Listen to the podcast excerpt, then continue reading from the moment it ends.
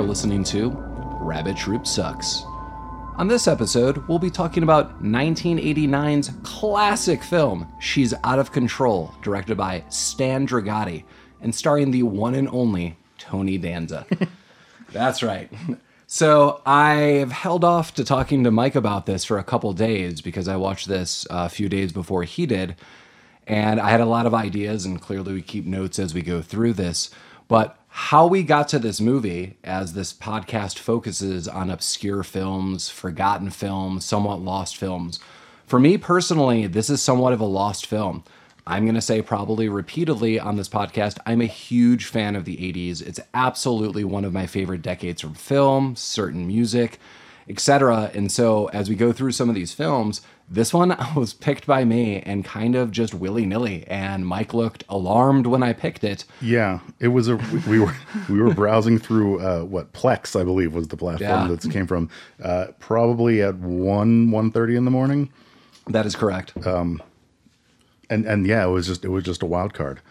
But to my defense, regardless of how anyone feels about this, I chose this film because I've been aware of it clearly for years, for decades. I've never watched this. I've never heard anyone say anything about this film at any point in time. So for me, this is a lost 80s film.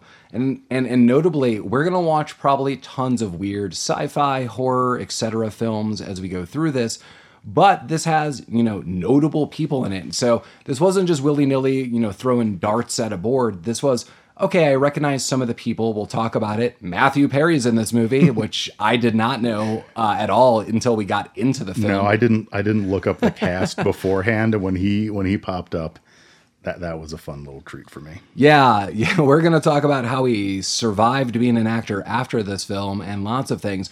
But yeah, sometimes I think I'm just going to pick some random films that honestly I just have wanted to see and how does it pan out. So, yeah, uh, how do you want to start this one, Mike? Well, Should we start with a little summary? Like, what does IMDb say about this? So let's start with a little summary. I will. The one thing I do remember from from reading IMDb, I don't remember the rating it got, but it was not it was not high. Um, but I did read that uh, upon reviewing it on its release, uh, Gene Siskel hated it so much that he almost quit his job. I that's really funny because I took a screenshot of quotes from Roger Ebert that I will share later, um, which kind of summarize some of my feelings that I was having. So really quickly, uh, there's a couple, you know, uh, summaries that I could access. Sometimes it'll probably be IMDb. Sometimes I go to Amazon too. I try to find which one's funnier or, uh, or more targeted. But for this one, it was IMDb, and just really quick and simple. It is when an average-looking teenage or when an average-looking teenage girl gets a makeover, it's enough to make her father become overprotective of her. This is a PG film that again came out in 1989. It runs in at an hour and 30 minutes. It's listed as a comedy. I thought this would be a fun time. I again knowing nothing about this film, so somewhat a coming of age tale. You got Tony Danza. What could go wrong? I'm going to break uh, any kind of mystery. A lot goes wrong, and you have just some fun. And I thought this would just be a fun movie to watch uh, in any given summer. And yeah, Yeah. Oh, oh, one one fun note. I I read this at the end. Uh, Dustin Diamond is actually in this I, movie. I caught him. I actually wrote it in my notes. I didn't I didn't see him, and I did not want to go back and look for him. I so. could absolutely pinpoint Okay. where he is, who he is, because I was alarmed and I thought, isn't that Dustin Diamond? Sure is. You never thought you'd get that fun Matthew Perry, Tony Danza, Dustin Diamond team up that we've all been dreaming of. Yeah, I know. Mike, you said, you know, with the director Stan Dragoti, I, I don't know who this is, and I'm sure I've seen other films, but you said before we hit record on this that this was someone you you you looked up, you saw some movies, or Yeah, I'm gonna look this up right now because I I I did not know the name, um, but when I when I did look him up, uh, tons of movies that I was familiar with. Okay, when I say tons, he has directed seven films, so I may have oversold that. seven fun films. But a couple of them uh, I'm familiar with. Mr. Mom, Oh yeah, he classic directed Michael Mr. Keaton. uh-huh. Yeah, great. Uh, the Man with One Red Shoe, oh my god, I haven't seen that in ages. right, and Necessary Roughness. These are all fun films that we could probably have throughout Right. many years on this podcast. That's great. Yeah, so uh, I don't know where he pulled. Uh, he pulled this. This was his second to last movie before Necessary Roughness.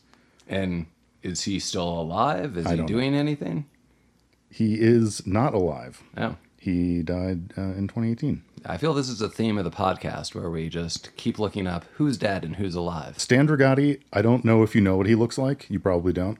He, if you picture what you think he looks like based on his name, you are correct. Uh, you listeners at home can't see this, but I'm showing Paul a picture of this. man.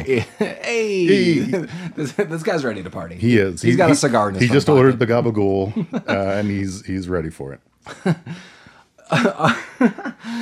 He he really does look exactly like like how you would imagine. All right, so I have tons of notes uh, As- going on as here. do I. You know, uh, the, these early episodes clearly were ironing out, you know, recording quality, some of the mixing quality, some of the, even how we take notes. And I think Mike and I are probably going to run into the fact that we're taking them in the dark, so sometimes it's hard to read. But I open up that there is a story in the background of this film. And I really, really want to highlight there is a sub story that no one cares about. It's super forgotten. And it's the fact that Tony Danza works at a radio station. Yes. And that radio station is somewhat in trouble with the ratings. And it is so forgotten about throughout this film that it opens at the radio station. I note that uh, rock and roll opening. We got the Mamas and the Papas. We got the Kinks. I'm like, all right, this is a really fun opening. Um, Yeah, uh, I, I had that in my notes as well. I feel like the first 30 seconds of this movie featured five different songs. Yeah. And I was kind of in. I was like, you know, all these songs are a lot of fun. So, you know, okay, so this guy's working at a radio station. I really, again, want to emphasize this is the main moment we're going to see him at the radio station. Yeah, we'll pan back here and there, but this is absolutely a forgotten storyline. No one cares about this. And there is a lot of, I don't know how to phrase this, dramatic shifts in tone in what's happening. Tony Danza's character is like five different people throughout this film. Nothing is cohesive. You said Siskel made him want to quit his job. Yeah. That's kind of extreme. Well, I feel like if so, we watch a lot of bad movies, obviously, and I, I always look at the at the, the IMDb, and I, I there's always like a Siskel and Ebert trivia, and I feel like he's just quit. He's threatened to quit his job over most movies, or at least most of the movies that we watch. So I don't think we can take a lot of. Yeah, I don't think that's- that holds a lot of water. That's fair. So what it turns out to be is this opening sequence of this film. We're at a radio station. Tony Danza's there. Kind of, it's all kind of a blur, and someone's just thrown out a window. And then we quickly pan to a first-person perspective. You quickly learn it's the person who's thrown out the window. You quickly learn it's Tony Danza. You think you're playing Doom for a little bit uh, because it goes all first person. It's kind of weird. And then he runs into a bunch of detectives, and then it pans back to Tony Danza. It's the big reveal. Tony Danza's wearing a neck brace, and they're like, "Hey, buddy, you're you ain't going anywhere." He's like, "Well, I got a story to tell you." So, how did this whole wacky thing start? Well, Tony Danza is going to tell you as a narrator of this film. Right. So the whole the whole movie is basically a flashback as Tony Danza narrates uh, the past like two weeks events or how whatever the time frame is for the cops. One one thing I'd like to get out of the way before we get too far into this, uh, Paul mentioned that this is a a kind of coming of age story. I don't think we we mentioned who we were. I don't know if we need to do that every every episode. I'm Mike and that's Paul. And we we host this podcast. Oh yeah, hey, That that's not important. Uh, he mentioned that this was kind of a coming of age story. That is one way to put it. Um, I have a lot of weird notes, and my commitment to you, the listener, is that I am going to try to do what this movie made no effort to do, which is I'm going to try really hard to not sexualize this 15 year old girl in this movie because this movie is a fucking mess of hypersexualizing this 15 year old. I am absolutely going to read when we talk a little more about that. You know, when she is, you know, the nerd to like the girl who has blossomed. I that is when I want to read the screenshot I took of Roger Ebert's quote because Okay. it is absolutely highlighting what Mike just said. Uh, there are parts that I honestly feel uncomfortable watching. The reactions of Tony Danza, I actually just feel bad that he's in this kind of situation. I also am going to make a very quick side note. Seeing Tony Danza with any other young daughter in an acting situation who is not Alyssa Milano is super alarming to me. It's clearly Tony Danza from Who's the Boss. He also used the same name in Taxi. He is Tony. I'm going to reference him as Tony all throughout this. but uh, I think his name is Doug. It's Doug. Um, Yeah. I'm going to interchangeably use Tony and Doug, and I'm like, where is Alyssa Milano? Because that is the only daughter you're allowed to have. Damn it. But yeah, I mean, in an all serious note, it is super weird in areas, and it makes everyone uncomfortable. I don't think this movie would at all be made like this if there was a like a remake today. No, I, I, I within five minutes of me starting this film, I again I will reference IMDb. I wanted to see how old the actress was who was playing the daughter, not because I'm a weird perv or anything, but I felt like one because they really were were pushing this. The actress who plays the daughter is 20 years old at the time of filming, so I guess that can make us feel a little bit better. But we'll, I mean, we'll, we'll, we'll, we'll dig into that. There's a lot to unpack in this movie. We'll dig into that later. But this does go to his backstory. So he's like, I'm going to tell you how it's all going to happen. See? and whatever, whatever. I don't know why he used that voice, but he, he did in he's- my mind. he talks like Chief Wiggum throughout the movie. So, so it's been 10 years. Uh, he's been married. Unfortunately, his wife has passed away. He's been raising two daughters since his wife has died.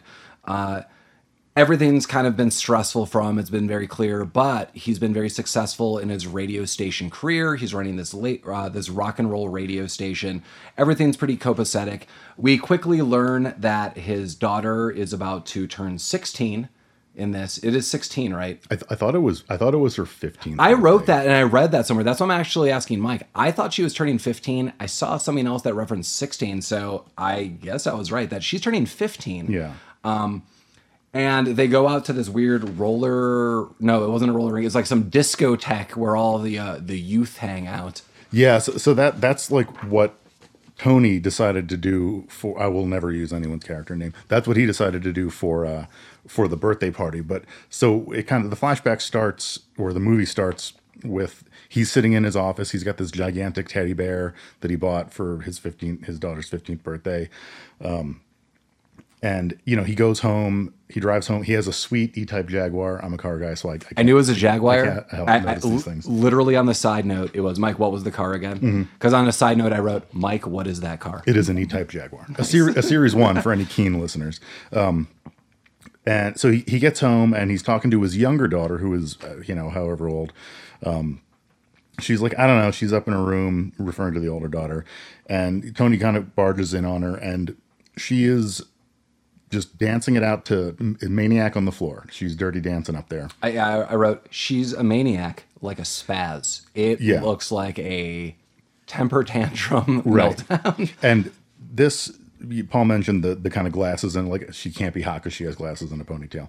Um, the glasses that she was wearing, I don't know if that was they can't be anyone's actual prescription. I don't know how this person wore them without being sick because they were real gnarly glasses. I'm glad you noticed that. And my comment was in her room, she's got a killer Bon Jovi poster. She does have a pretty dope Bon Jovi poster. So you know, the, Tony and the girl talk it out for a little bit, birthday stuff. Then Tony leans his head out the window and yells to the neighbor, uh, who is apparently the guy that this girl has been dating since since childhood. And him and Tony are like are bros. Yeah, this is a weird relationship that kind of unfolds throughout the film. That Tony basically has set up a weird, in his mind, arranged relationship, which he hopes will lead to a marriage. Like the neighbor boy is the person he has now said, you could marry my daughter, you know, be respectful, do everything that you want. Just the one thing that we did miss, the gift that Tony gave Oh, his daughter uh, outside of a stuffed animal was, you're going to get to go to Europe over the summer. And she takes a big shit on it. She's like, ah, Yeah, yeah. She she really is not super cool uh, about that that situation. Um, situation seems like gift of a lifetime. And then yeah, we meet the neighbor boy, and then we get the hard pan to the discotheque. Um, yeah. So now we're at this. It's like a very. I was confused by the dynamic of this place because it was clearly like an adult nightclub with people drinking and dancing, but there were also a ton of children there. Yeah, she's also eating what I would assume would be if you got a special birthday dessert at Denny's.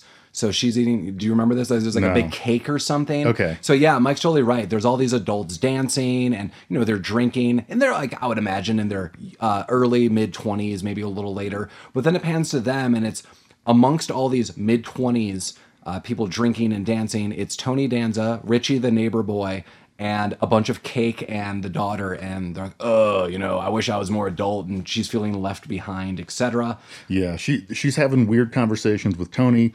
You know, like she, the, the the one note that I, I took was uh, she asks am I pretty? Dad, am I pretty? You know, I guess that's a standard, you know, daddy daughter question maybe.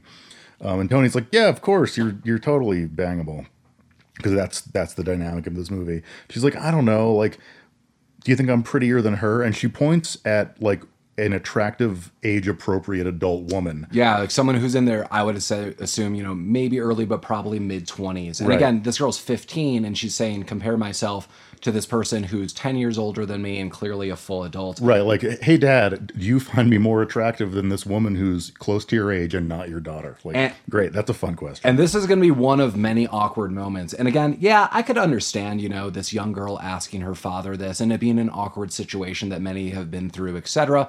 Yeah, that's kind of weird, but how transfixed Tony Danza is looking at this woman while trying to answer this to his daughter, it seemed to go on for 5 minutes of my life. It was probably only 30 seconds, but it was him just standing there like, "Oh, there's this woman." Like it was almost like drool was going to come out of his mouth. It was super weird. gross. Also, I believe we haven't mentioned this, but Tony Danza's girlfriend is showing up Right at this moment, yeah. she she shows up, um, and they they have a fun relationship. Like they, it, like honestly, I felt like their relationship was one of the healthier portrayals of actual human interactions in this movie. Yeah. they, they seemed like relatively on the ball. Like Yeah. she's she's kind of a mother figure to these daughters. She's cool with it. The daughters have a good relationship with her. That that all that was the one normal thing in this in this film. I feel the girlfriend is actually the best written character Mm-hmm. throughout the entire film.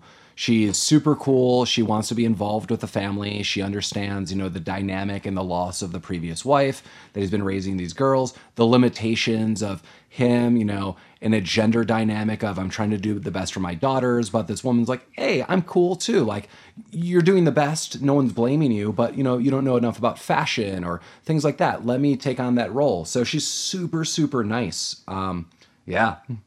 Yeah, so th- this scene plays out a little bit more. The the daughter in, in this heart to heart she's having with Tony says, you know, I, I think I need to break up with uh with with Richie.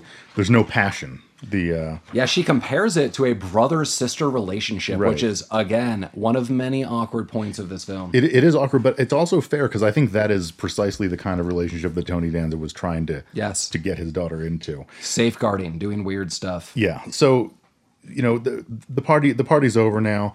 Um, we we cut awkwardly to the next day, I guess, and Tony Danza is leaving for a poorly defined radio convention. Yeah, funny enough, I wrote I thought that they were going to Europe and then Right. I thought the transformation of this girl was going to be I went to Europe and now I'm transformed and no, it's just something to do with a radio trip that I don't Right. I don't think it was ever We, discussed. we really. didn't we didn't see him on the trip. The next time we see Tony is when he's coming home. Yeah, there's, you know, the, he has a partner. You know, there's a radio DJ who also, I think, has a higher up position who's working with Tony Danza. So we just see him at the airport and they're like, we're going on the trip. Take it easy. And I'm like, oh, so Right. nope, they're just going on some kind of radio Yeah. function so trip. this is just to get them out of the scene so that we can have the girlfriend and the daughter montage. This is I there's several montages in this Many. movie. There's many.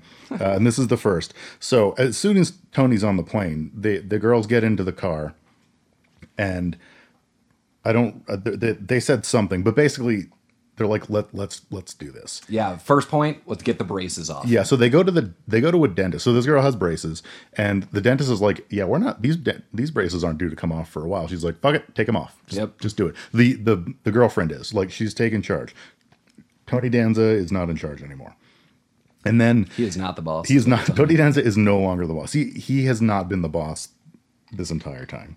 This movie is about him not being a boss. so yeah, the, the the the dentist is the first trip. Then then they go to the optometrist, and I guess she's getting contacts. Um, they go to a hair salon. I love the salon because this place is kicking. This Yeah. place is bouncing more than the nightclub that they went Yeah, like it- the, it's the days off. previous. Yeah, um, and and this then we're in a full makeover montage. They're like trying on outfits. Yeah, new heels. She's trying to walk in heels. Like there's almost like a pretty woman situation. Yeah. But honestly, I mean, none of this seems awkward. I mean, this just seems like cool bonding moments. Like it's very clear that the girlfriend wants to be in a more dynamic relationship, i.e., if there was marriage, if she becomes a stepmom, she's all in. I mean, this woman seems really cool. Uh, I- right. She's just she's trying to help. I, I, I, know, I want to keep pointing that out because later, when things go a little off the rails, I have to hand it to her. She calls bullshit on on Mm-hmm. the daughter, uh, and we'll get to that. Yeah, that they had a pretty real. They have a reasonable relationship. So montage concluded. Now, now we have Tony Danza comes home. He's he he pulls up. He walks into the house, and out of a cab. uh, yeah, yeah, he, and he just kind of comes in all sad. And he, what he comes into is just like a carnival of dudes. So the phone's ringing, and he picks it up, and he's like, "Oh, what? No, Steve? No, she's on the phone or whatever." And it's like caller after caller, and they're all dudes.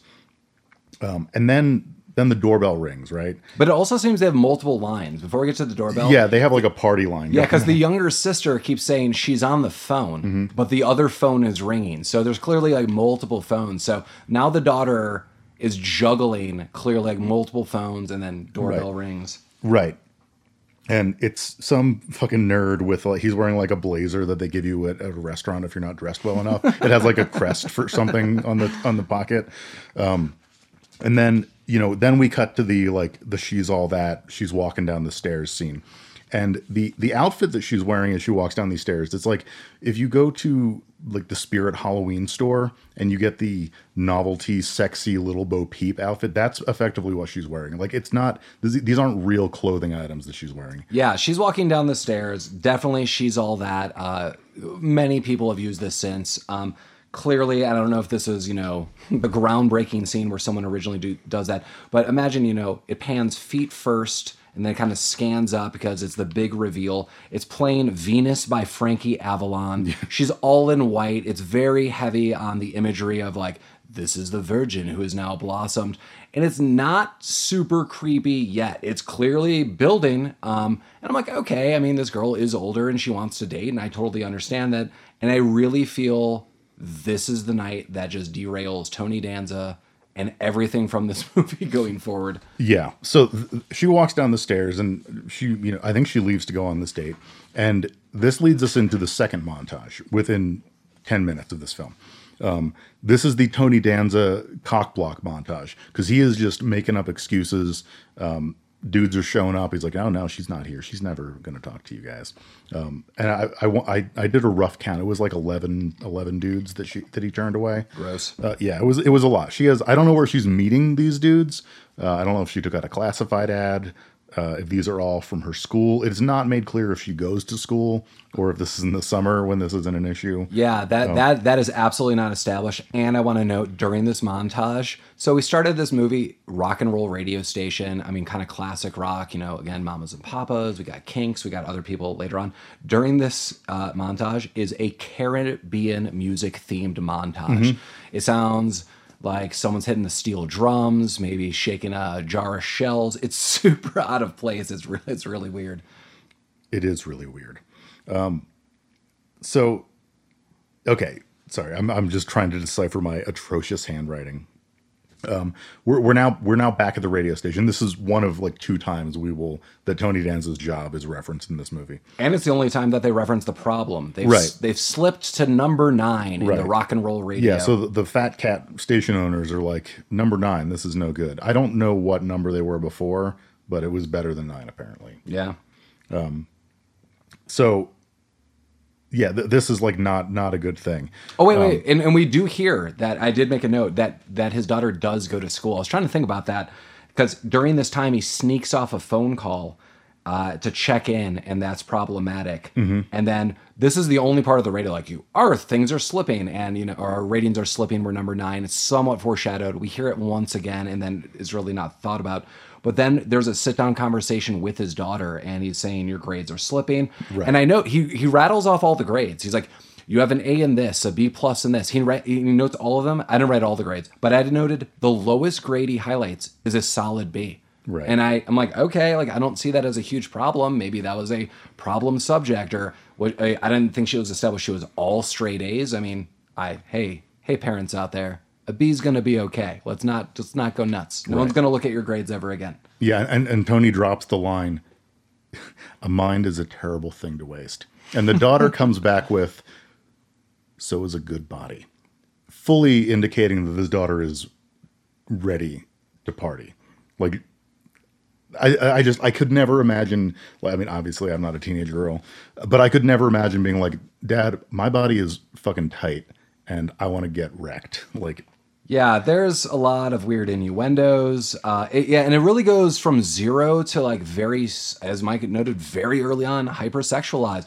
This isn't, oh, I would like to go on a date or I find someone cute or whatever it is. It's just, just like wild. Like this whole movie is just teenagers running effing wild, and Tony Danza eventually getting in the mix. Would you say that she's out of control? She is absolutely out of control. And again, my favorite character, the girlfriend, calls her out on that eventually. Um, so then immediately there's a lot of music and this big black truck pulls up into the driveway and I had to look it up. It was blasting Feel the Shake by Jetboy. I do not. I did not look that up. But that's. I, I, I love that. But th- this, you're underselling it. This wasn't a big truck. This was like a monster truck. It looked like the black truck in Back to the Future too. But like five Beefier, times. yeah. Yeah. it was it was gigantic. It was like a monster truck. And we, and we find out the driver is Joey, question mark, some kind of musician. He's a real bad boy. yeah, but he's also shy. And I'm He's putting sh- that quote. he's too shy. He's shy, but he's the bad boy. Um, so she she goes out to to get in the truck with Joey, the real bad boy, and Tony kind of runs after her. And he's trying to like coordinate. He's like, "Hey, look, we we haven't spent any time lately. Like, we need a daddy daughter date." He's like, "Well, I don't know. I don't know if I can pencil you in anytime soon because I've just I've got dudes lined up for for days."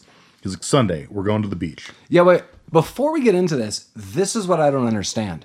He was like, "No, I'm putting an end to this. She's not going on dates. She's not doing anything." But then just does it, and Right. he, he he's like, "I." He doesn't say I can't stop her. There's no repercussions, and she is absolutely calling the shots now. As you, as Mike just said, oh yeah, well I don't have a free day until Sunday, and she basically pencils him in. He's like, okay, well I guess you're going on there seven different dates up until I see you, or six or whatever day this is. It's it. I I don't what am I missing here? Like there was never an establishment. No. It was she's out of control as, as titled by the film. Tony Danza says no, and then a day later it's I can't stop her from doing anything. Right. But he, he does negotiate a the beach day on Sunday. So they all they all go to the beach. And uh, it's it's him that the both daughters and the girlfriend. Um, we and we see Tony like bumbling across the beach with I think he had like hot dogs. He was bringing lunch and he gets he gets back and the the older daughter's not there. And he's like we can't eat until we're all together. This is my day. And he goes looking for older daughter and she is she's in the water and she runs out of the water doing a full on like the Baywatch run. Like she is running out of the water.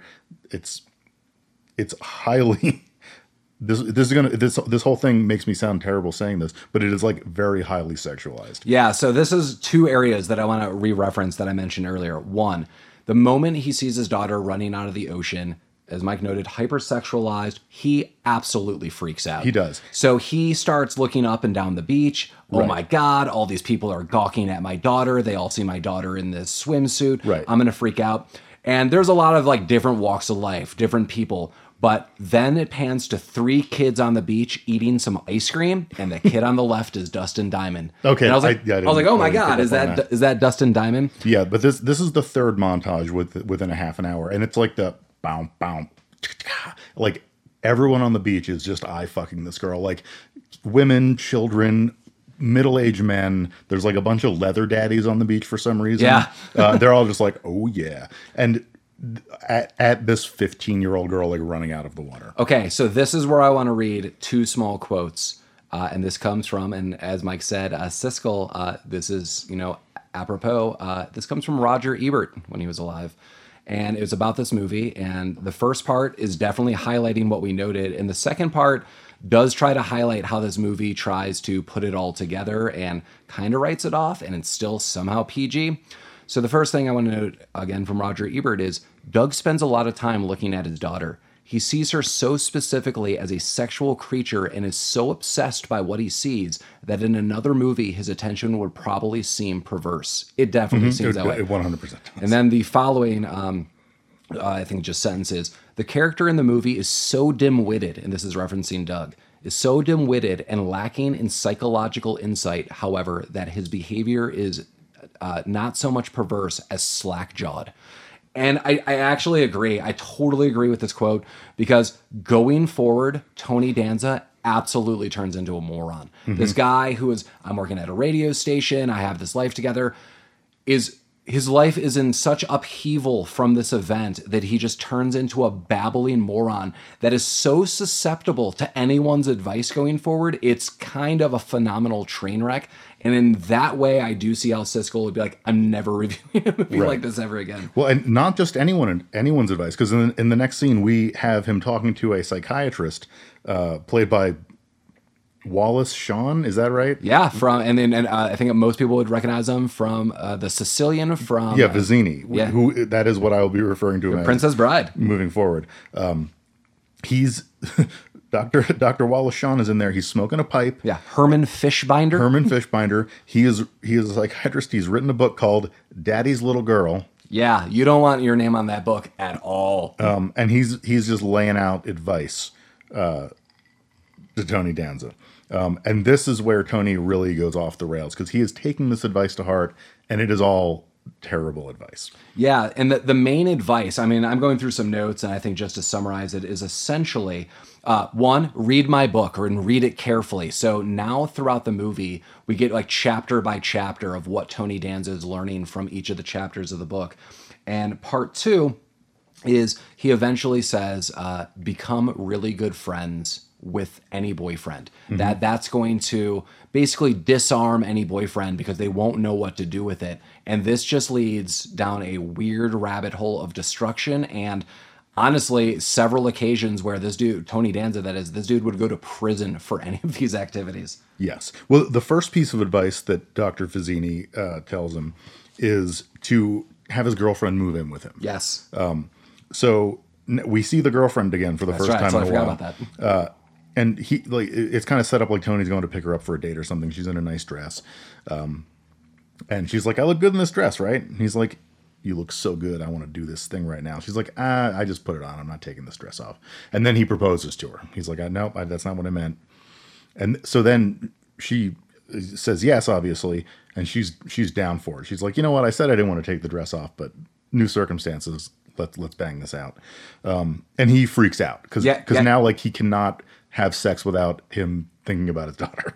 Yeah, and this is what Tony Danza says. Literally, so he just proposed to this woman. She's saying yes. They're about to get intimate. She jumps on him, and he goes in this very like taken aback voice, "Sex, sex, sex. Pace yourself." This relationship's over right now. That woman should immediately jump ship. This guy is terrible. Um, pace yourself. That's what you're telling to your significant other. I just wrote, "Yikes!" Right. but but this also marks I want to say the last time we see this woman for quite some time. And and that's what I called her name. Uh, I eventually I think I have to look it up later, but it is Janet. Sure. Um, I don't. I don't think I ever knew that. Uh, but but now now we get to the part where he's taking Dr. Vizzini's other advice about befriending the uh, befri- befriending the boyfriend. So Tony gets home from the presumably he gets home from the the proposal, um, and he walks into like a beatnik makeout party. Like the lights are off, they're listening to smooth jazz, and there's like three or fourteen couples just ma- making out in his house, and he is infinitely cool with this. He's like, yeah, I used to make out when I was a teen too. Let me give you hot tips on makeout records. Um, Joey, the sensitive monster truck guy, who we find out has hair like a racer head and is a total weirdo, is not is not cool with it. It's like all of the other kids in this room are hanging on Tony Danza's word. They're all sitting around him like, yeah, tell us about you when you were a kid. Yeah, this And he's sitting there like, I got to get the fuck out of here. yeah, it's super weird because this this panned scene, like clearly there's some, you know, time that has elapsed. And all of these kids are sitting cross-legged on the floor like he is Gandhi, like Yeah. preaching some kind of words. And he's just spinning some old school vinyl where Joey's like, yo, I gotta go. Like, I don't know about these parents and you know, this nonsense. And that's my Joey voice, which is kind of not far. Yeah, no, that that's pretty accurate. So then he Tony pulls his wild card out and he's like, you know what? I'm gonna take you to a place that I used to go when I was your age, my treat. And they go to like a like a hot dog restaurant where the like it's like a Sonic drive-in. where- Johnny's. Yeah, Johnny's, but everyone has like the, the waitresses have roller skates, and there's a bunch of people there. I, is this in California? I'm guessing. I, I think so. And on a side note, I wrote, "This place looks fun. I'd totally go there." no, I would definitely go. It did look like a lot of fun. Um, so they they he's like, let's go to this place, um, and the boyfriend is like, nah, you're not for real. I'm not buying this, Daddy O. Um, he's like, no, bro, I am for real. Uh, Yeah. Let me prove it to you. And he hands him the keys to his car. No, no. He also breaks down his musical knowledge. I have this somewhere here. He's like, I met Jagger in '69, right. and you know, and he's, He's like, "What? I love the Rolling Stones." He's like, "I thought you would, Johnny," and they're like totally broing out over this music. It's super weird because they're all in a car. It's Johnny, the daughter, and Tony Danza, and then uh, these these jerks kind of ride up, uh, and they and they they, uh, they I didn't understand these guys at all because they were clearly Joey's Yeah. friends, but they all looked like fat nerds. um, yeah, they, they pulled up in this Corvette and they're like, "What kind of nerd shit are you doing? Like, you're not in your monster truck. This isn't heavy metal." Or I, you know, w- the things that they were accusing him of were the things that they were themselves at that time doing. Right. And then all of a sudden, you know, they're like, we're going to drag. And Tony's like, totally. Uh, you know, these kids aren't going to punk us. So he, thro- he throws Johnny the car keys. He's like, you for real, Mr. Simpson? I think his name was Mr. Simpson. I think you're right, And. I'm like, it's one step away from, hell yeah, for real. We're going to race for pinks. They were- and Dead they- Man's Ravine. and they were racing for pink. So they they, they to, to shut these kids up, they drive to this like warehouse district where again it's just loaded with children in cars. Yeah, yeah. So this this is where I highlighted that this is clearly criminal activity. So Tony Danza is noted that he's I think 37 or 38. Someone says something about his age. He is then with 15 to maybe 17 year olds. And I don't mean like a couple. What would you say? Like 50? 50 showed. It's Tony Danza and 50 mid teens. Potent- potentially more. Also, sidebar: finding out that Tony Danza was 37 in this movie made me feel really old because I thought Tony Danza in this movie. I say we are both in our 40s right now. I thought that Tony Danza was older than I am now. Like, the best reference I could ever have, and this sounds so mean. I really don't want to make someone fun of someone's age, but he looks so much older when you go back.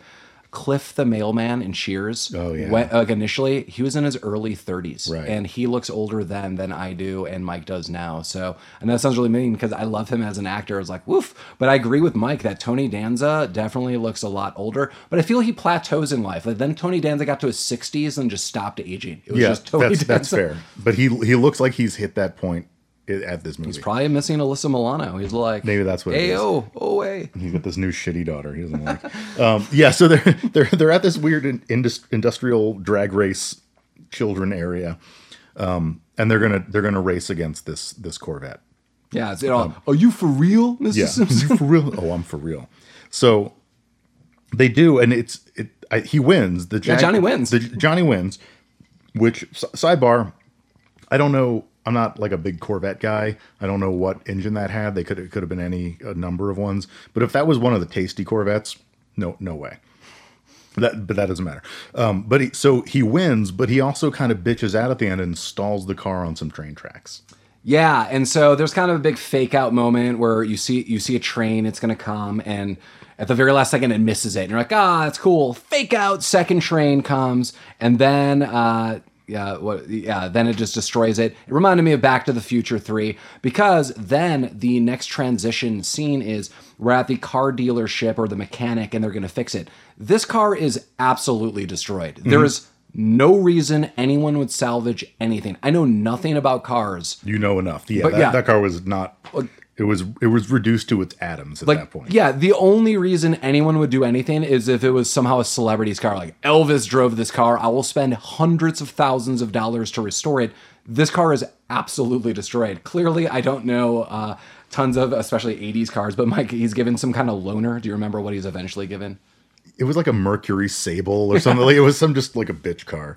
Um, yeah, so he he drives off in this in this loaner with the daughter.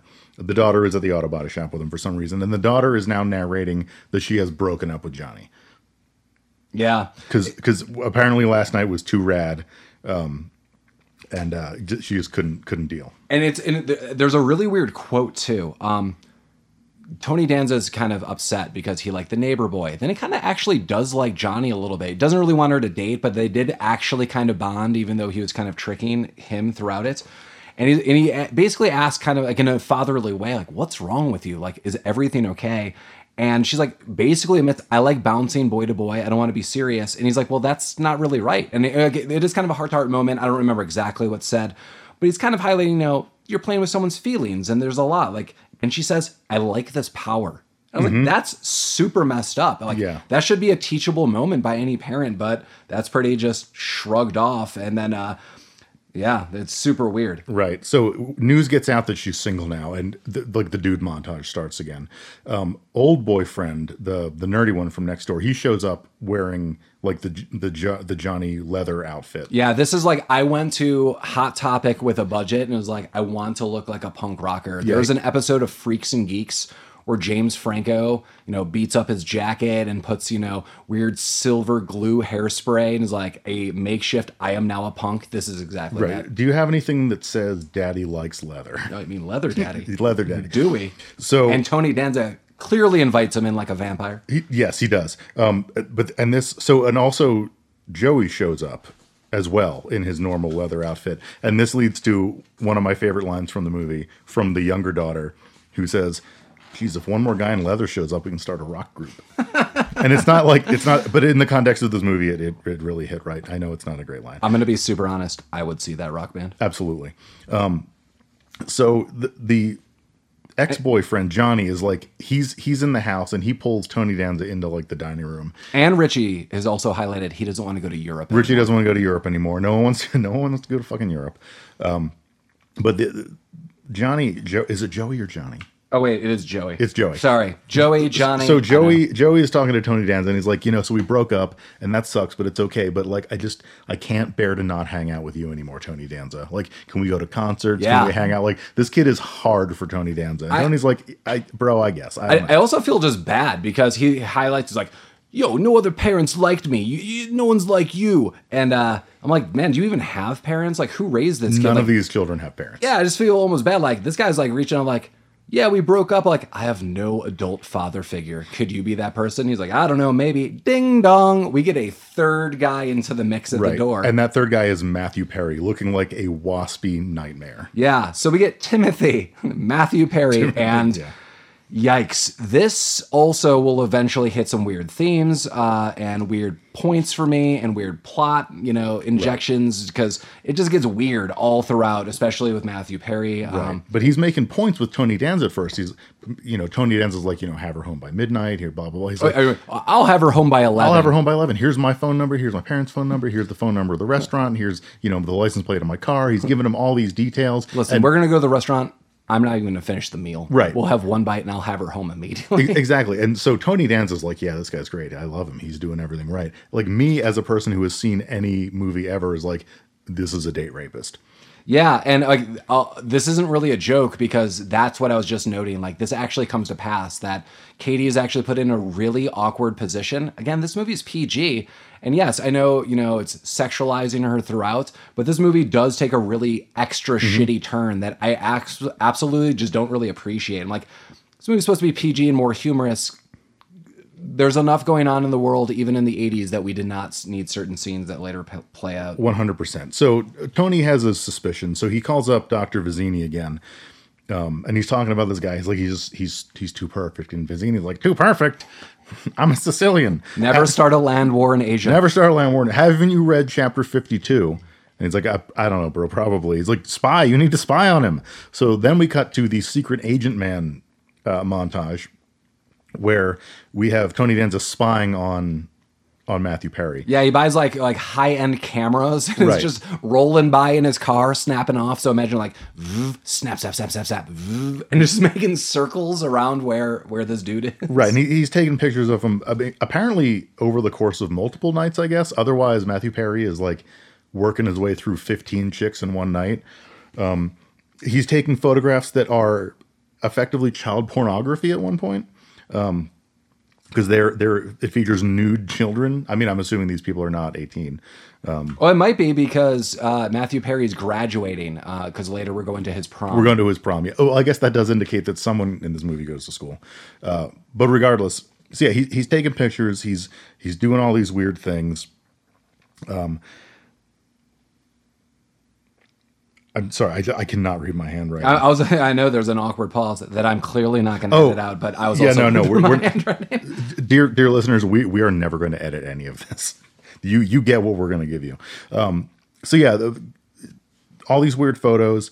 Um, he he goes to his daughter to show him the photos. That's right. That's where I'm at too. And Yeah. Katie is not there. She actually sneaks back in. So she's been out all night. right. It's like four o'clock in Matthew the Perry. morning, and he's like, "It should be special, not at four o'clock in the morning." Thinking that she just, you know, you know, she lost her V card. Yeah, that's almost a quote. I mean, I actually wrote that down. He's he- he- uh, Tony is confronting his daughter Katie, and he says, uh, "If she had uh, set this in her mind, like this is what you wanted to do, and this is a sexual situation, you know, there's other ways to go about this." And I this is somewhat tactful, and she and uh, she's like, "No, no, no, it was beautiful and special."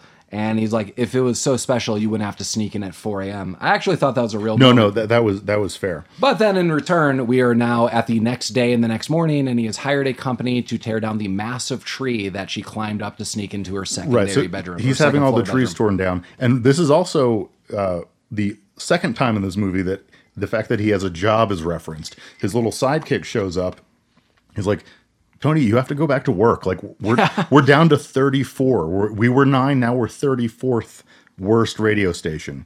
You got to do something. And he does nothing. He does absolutely nothing. This is actually one of the last times we ever hear about the radio station, uh, kind of in until full. the end of the movie. Yeah. Yeah, and so immediately we're back with Doc Fishbinder because he he just can't he, job whatever. Um, uh, but yeah, Tony Tony's freaking, and Right. and Fishbinder starts freaking on this because uh, Tony highlights my daughter is going to go to the prom with her new boyfriend, and Fishbinder's like, oh my god, like what are you talking about? That's where most kids have sex for maybe the first time. Mm-hmm. Have you read any book? I mean, Eighty-one point five percent of children lose their virginity after prom. yeah, this to a Sicilian. this movie has like 17 different sitcom situations. You know, the daughter is not old enough to date. That's a sitcom situation. Uh, the daughter is doing whatever sitcom situation. The daughter is now going to prom sitcom situation. I mean, if you watch any shows that have kids, and we could go back to the 80s, Family Ties, we could get into the Wonder Years, Boy Meets World, various other shows. It's always, if they have kids, it's going to be this. And it's like someone took a raffle ball, threw in 50 scenarios, and they're like, pick seven out of them, and that's going to be this movie. Let's get it to star Tony Danza. Right. And so also I realize at this point that we have not seen his fiance since he proposed to her. Yeah. Um and she now she shows back up. She comes to the house. They're chopping the trees down. I guess uh her and Tony Danza are having dinner with her parents. This is the meet the parents moment. Oh, yeah. And Tony has craftily selected the restaurant that all the kids are going to for prom. Yeah, which is in several different sitcoms anyone's seen. Right, of I'm going to spy on my kids. Uh, that's literally why I thought Boy Meets World. There's a whole episode about this. This is bananas. Right. So they they go to this restaurant. Immediately, the father does not like Tony Danza. He thinks he's kind of sketchy, and he he's acting super sketchy. Um, he he's he's constantly looking like over the table, over his shoulder at the kids who are there for prom. Yeah, it's And super creepy. It's super creepy. And the father rightfully is like, "Hey, daughter, like this guy is he's looking at all these chicks, like." Girls, what is like? You got to get out of here. Like this is not an okay situation. He's like, no, dad, he's great. You don't even know. And you're like, no one is explaining the situation to this father. I do like the scenes where they're panning to the actual prom because I do know that it sounds like an Oingo Boingo cover band. It seems like really fun, really happening, but it seems ultra out of place It for this late 80s film. My favorite part about the restaurant and the prom situation is every time it cut from Tony to the children having prom, they had a a quick cut to a harp player who was constantly playing like the flashback, like that's the only song so- she knew, and she looked so pissed off, Yeah, she's also sitting, I mean, like three feet foot- away. From, yeah, Yeah. Also, and a note about the father to to to highlight the dynamic that this this new father-in-law to be is going to be to Tony Danza.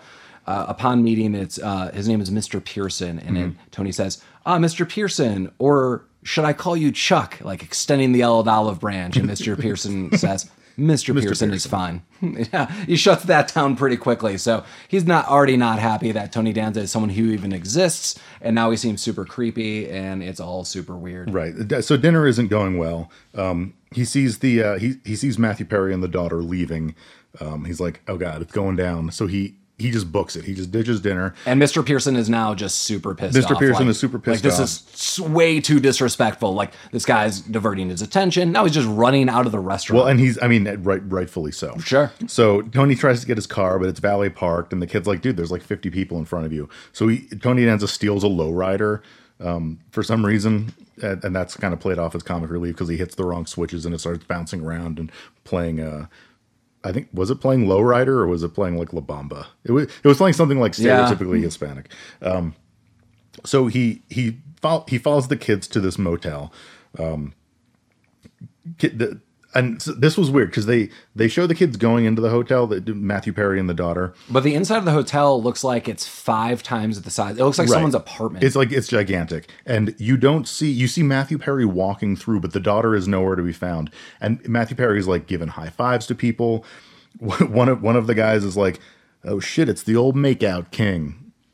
Yeah, uh, so now now we learn that Matthew Perry has some weird, you know, agenda. Right. He's got this reputation. There uh, to go back to what Mike said. Uh, to get there, they were playing La Bamba. I did. Okay, thank you. And they're at the classy Malibu Shores Motel. Oh, Uh, yeah. And so they go to the party room, room twenty, and it's yeah, it's all super gross as Mike said. And they get to a back room. So I don't know what kind of hotel this is. So there's like a main room. That's why I said it looks like a, an apartment. It looks like a living room and a kitchen. Right. There's a back room and Yeah. it's super gross. It's super dirty. And Matthew Perry says, uh, "Is this romance or what?" Yeah, yeah. From, Gross. Paul's right. From the outside, this looks like the worst motel, but on the inside, it's like a luxury suite. But that that doesn't really matter. But yeah, so they're they're in there. Matthew Perry's like just laying his thing down, and at first, sister uh, the daughter's kind of like okay, but then he starts getting weird and aggressive, and she's like, you know what, this is not. So you know, she starts getting kind of defensive, and all all the while, Tony Danza is trying to sneak in, and he uses the classic um, room service. Yeah, where did he get the garb for this? So he now we see Tony Danza's trying to infiltrate the party, and he's got uh, like the, the like a waiter. Right, he's wearing like a dinner jacket and a bow tie. He has he has a plate of fruit that he got from somewhere. I, don't. It's not. That's not really clear. Yeah. So yeah, my first question is where did he get the attire? And also, Mike is totally right. It is. Imagine in a Christmas story when Ralphie gives all that tropical fruit to his teacher. That's how ginormous Mm-hmm. Yeah, this is. I mean, this is a comically sized. Like it is big enough that he is able to hide behind it as he's walking. Sure. So he, you know, he weasels his way in, and he's like, you know, where's uh where's Matthew Perry? And all the kids are like, oh, he's the makeout king. He's back in that room. So he's he's knocking on the door, and Matthew Perry's like, no, I don't want I don't want the goddamn fruit. Um, daughter's kind of figuring out maybe what's going on, and Yeah, he he bolts the door. This is Yeah. like super gross. Oh, yeah, Like, he locks the door, This yeah. is where I said like, al- although there's a lot of bumbliness, and you know this is a dated film. This this had no place in here. I mean, he locks the door. He straight up says like, don't you know, t- don't tell anyone. He calls her a little bitch. I'm quoting that. It Mm-hmm. is super gross and it's super awkward. And luckily, Tony Danza kind of breaks in and kind of stops it all. this was kind of my favorite moment of the movie because I don't, it wasn't, it didn't show him like kicking the door, like running into it, but it just shows from the inside perspective him bursting through the door in the most amazing pratfall I have ever seen. Like he just takes out Matthew Perry. There is fruit everywhere, and it wasn't like a gradual fall. It's like in the Family Guy when he goes from standing up to being on the floor in like a second. It was that. It was just like, and there was fruit, and I, I really, I really enjoyed that the fruit pratfall. And yeah, all of that is a lot of fun. I mean, once we get through the grossness, again, PG film, I really don't feel this had any place. I, mean, I don't like this in any film or in any situation. But for a PG film that I thought was going to be more lighthearted and honestly like Disney esque in ways, uh, I, I really did not like the scene. Um, but we did forget to mention one thing because then we get a uh, transitional scene where Tony Danza is running to the radio station. Clearly, there's problems with the radio. And Dr. Fishbinder actually, at the last time they met, he proposed that, oh, like I'm going to go on the radio and I'm going to give advice to teens. And he is.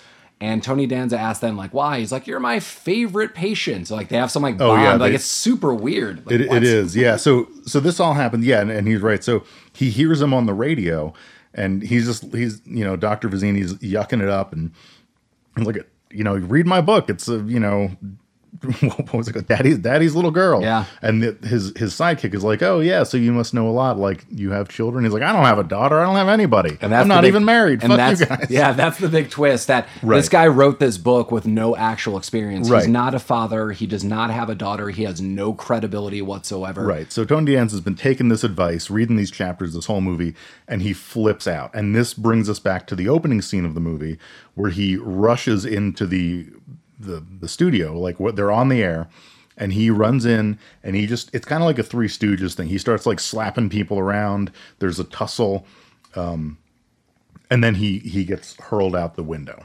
Yeah, I, I don't even know how that happens. I mean, no one's really fighting. Yeah, as Mike said, it's more comical. Three Stooges, you know, physical comedy esque. Someone, two people are now throwing a human being out a window.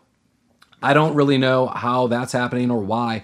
Then we're back at the start of the movie, and he's telling those two detectives early on, you know, this is the story, and immediately all the police officers are nodding, like, oh Right, yeah, we could relate. Anyone with kids could relate to this story. This story is as old as time. Right, You have yeah. kids, it's awful. You got thrown out a window. Who hasn't been there? Right. Fiance's parents show up again, and the dad's like, "Oh, like you didn't. You should have just said like I have a daughter. I raised a daughter. Like, yeah, all that's sketchy. I don't blame you. Any any father would have done that." And he's like, "Thank you, Mister Pearson or whatever." Um, he's like, "You know what? We, I, I too got advice from a book like that." He's like, "Oh, you read the book?" He's like, "It's a book you can find in the top drawer of any hotel." Re- referencing the Bible, and then th- this was my favorite part of the movie. The fiance just just looks at him and goes, "Shut up, Dad," and then and then they just leave. Yeah, I did skip over one part too. Now, because the fiance is back in the mix. Mm-hmm. The only other time we see her, um, where again Katie becomes quote unquote out of control, and I said I wanted to give props to the girlfriend now fiance, is she totally just tears. Katie a new one. She's like, I tried to help you. Oh, I gave you a makeover. I tried to, you know, make you look cool because I know you've always been such a special girl. And you just went nuts and bananas and you totally effed me over because I'm trying to be cool. And now this is how you repay me and this is how you repay your dad. And I was like, yes, you are absolutely my favorite character in this movie. Yeah, you're right. She was written better than anyone else. Like she wasn't like the trope of like the naggy woman character that is in literally every piece of televised fiction. She was not that. She was supportive. Um, you know, she had a good sense of humor about things. She was, yeah, she was just trying to help. So we then get to the next day, and Katie is going to the airport. It's prom, and then immediately you're going to Europe. There's no buffer. We're going to spend a week. She, she didn't go home first. Tony hasn't seen her yeah. since then. Yeah. It's just she's going immediately to Europe, and this is all planned. So that doesn't seem right. Also, I'm trying to think when I had school prom, I think the prom happened, you still had another week of school. It wasn't like Right. school, it was just done. Also, she's 15, so she's not even a junior or senior. I'm pretty sure she's still at school, but boom. She's going to Europe, and we get the old classic, you know, when people could go through uh, any part of the airport. Tony and Janet, uh, Tony Danza, that is Doug. Tony Danza and Janet are running through the airport to stop her. And for some reason, uh, Katie is on the runway. That's where the plane is. This is like a situation where you have to go into the airport, then go to your gate, then go down a set of stairs, then walk half a mile on a runway, then get on the plane. Tony Danza, free to go wherever. So, Right. I mean, that's definitely not holding up now, but free to go wherever. And he whistles and gets uh, her attention, and then they, you know, they run towards each other, and uh, he just, you know, says, "I wanted you to stay my little girl forever." And honestly, like, I understand his point in this.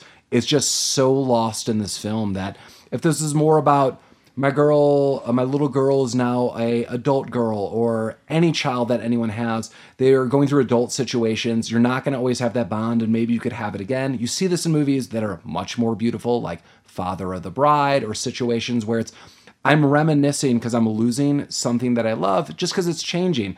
It he says that it's it's overall a sweet moment but the the movie that led to this uh, i did not think was as as sweet. No, it, it was just it was weird and gross. So so I I do not have children. I do not plan on ever doing so. So I think oh, maybe maybe some of that was a little lost on me. It just it just came off as weird. But like so as you just mentioned, does does any of this movie kind of resonate with you as as a parent? I mean, as as someone who has a child, I have a younger daughter. She's just too young to go through any of this, and that's where I could relate. Like, I see my daughter grow and I see all these beautiful moments and I want her to stay certain ages. I could even see with her being so young. But I mean, that's why I'm like, that's a beautiful moment. That's why I think if you watch a movie again, like Father of the Bride, it's you watch a father who loves his daughter so much and just things are changing and you throw in kind of a comical situation. It's fun. But in, in a movie that, again, I'm comparing to Father of the Bride, he doesn't gaze at his daughter like he does, in, uh, Tony Danza does in this movie. I think, again, a lot of this is super creepy.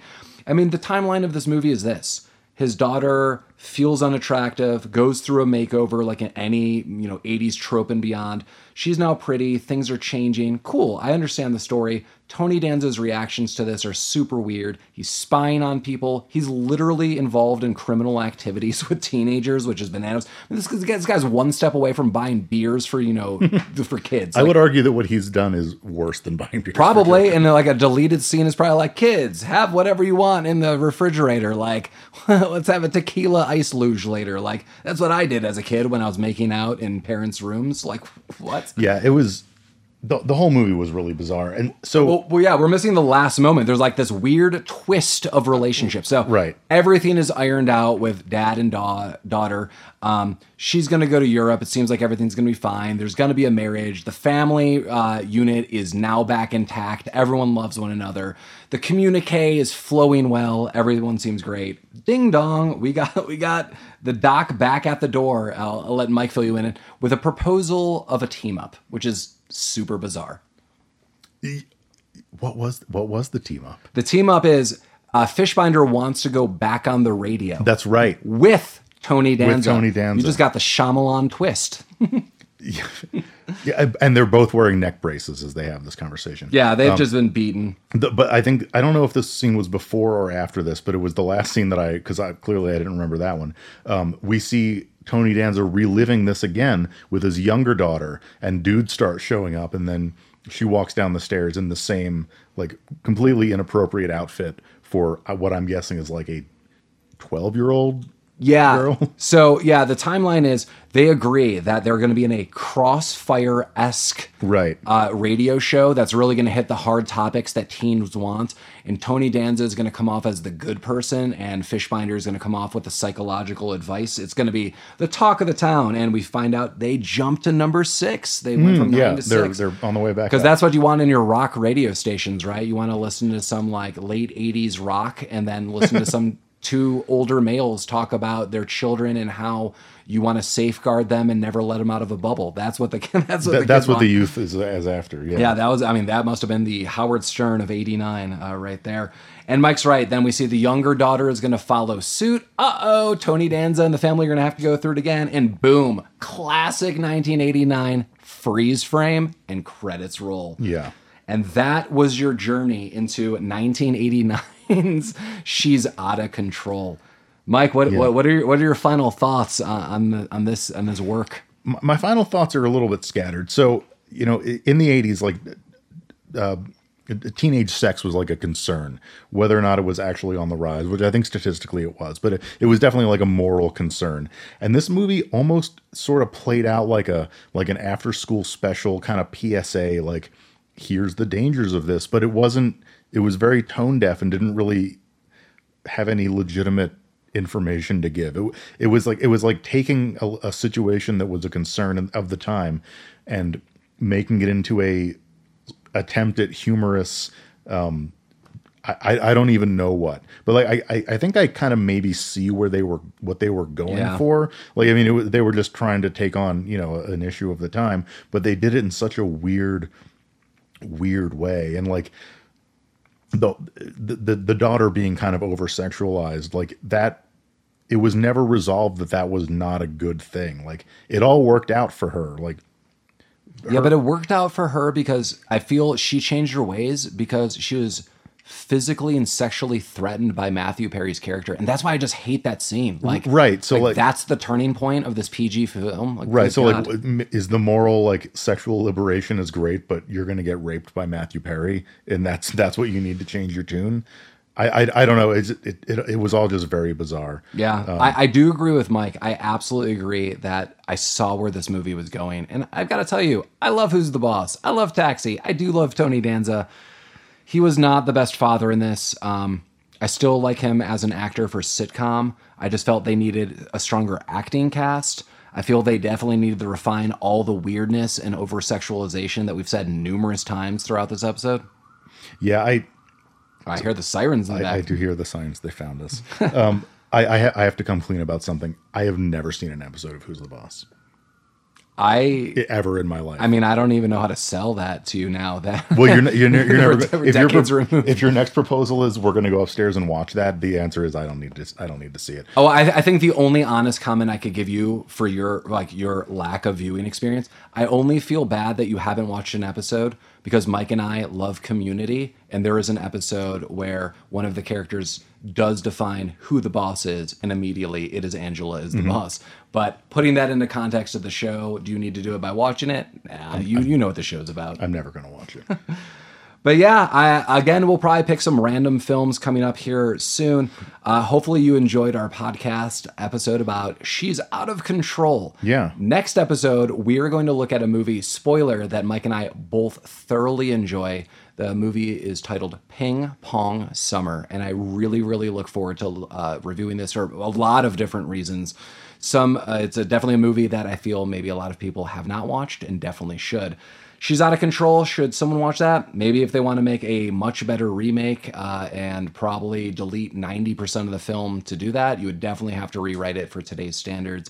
Oh, you could never make this movie today. I don't. I don't think anyone needs to. Watch No, it. no one would definitely, yeah, no one would want their name on it. Uh, it would just be awkward. It's yeah, it's just it's gross. I like there were times, and, and as I referenced earlier, this is this is why I had to look up who the actress playing the daughter was. I just I felt. I felt like I was being tricked into something watching this movie. Like that, it was that uncomfortable for me. Yeah. So would I recommend this uh, as a fan of 80s movies to eventually watch in your lifetime for your mental repertoire? Uh, sure. Would I normally watch it to any moviegoer? I, I would not recommend it uh, at that level. But again, next time we're gonna we're gonna review Ping Pong Summer. Yeah, and that's going to be a little bit different because this is like, like Paul said, we we both seen this movie. I adore this movie, so this this movie's dope. Like this is going to be a, maybe a little bit different tone here. So this is this isn't always just going to be us kind of hashing our way through terrible, gross movies. Sometimes there's going to be there's to be fun stuff as well. So yeah, that we've got that slated for you next week, and I, I think in, in the future, moving forward, we're not going to there's not going to be a weekly release. It's probably going to be every two weeks or twice a month, something like that. But here we are in the summer, and I, you know, we've got a little bit more free time, so I think we're going to give you guys a little treat, and we're going to do more of a once a week release schedule. Yeah, we, um, yeah. Mike and I were talking earlier, and we are thinking about maybe like you know summers, winters, uh, a little more free time, and maybe get some more seasonal movies, maybe a week to week then. But more traditionally uh, for us, it would be maybe bi monthly. Right, but ultimately, it's going to be whatever we want because we don't owe you guys anything. But, but we're happy you're here. But we will take any of your donations. We could be found on PayPal, Venmo, or any donations uh, any any positive reviews so you can you can review us online um, ratings should be five stars or better the review the, the the commentary can be what, whatever you like but the review should be good you can also drop us a line at uh, rabbit troop sucks podcast at gmail.com uh, i think we're going to have a website here as well um, we're, you know we're still working on that we're still working on that component Yeah, so right now we're just recording some episodes, doing some mixes, and we'll be release them. So in the upcoming weeks, we'll be a little ahead of all this. But yeah, uh, hopefully you enjoyed this one. Reach out, let us know, uh, or send us gifts. As I said when we reviewed Phantoms, I said I'll just take uh, bread from that restaurant. That's that's fine. You Yeah, so- homemade bread. you know any any kind of sponsorship opportunities that you want to discuss uh, we're, we're always happy to we like money uh, goods and services as well so Well, my name is Paul, this is mike and you have been listening to Rabbit Troop Sucks. rabbit troop sucks Rabbit Troop Sucks.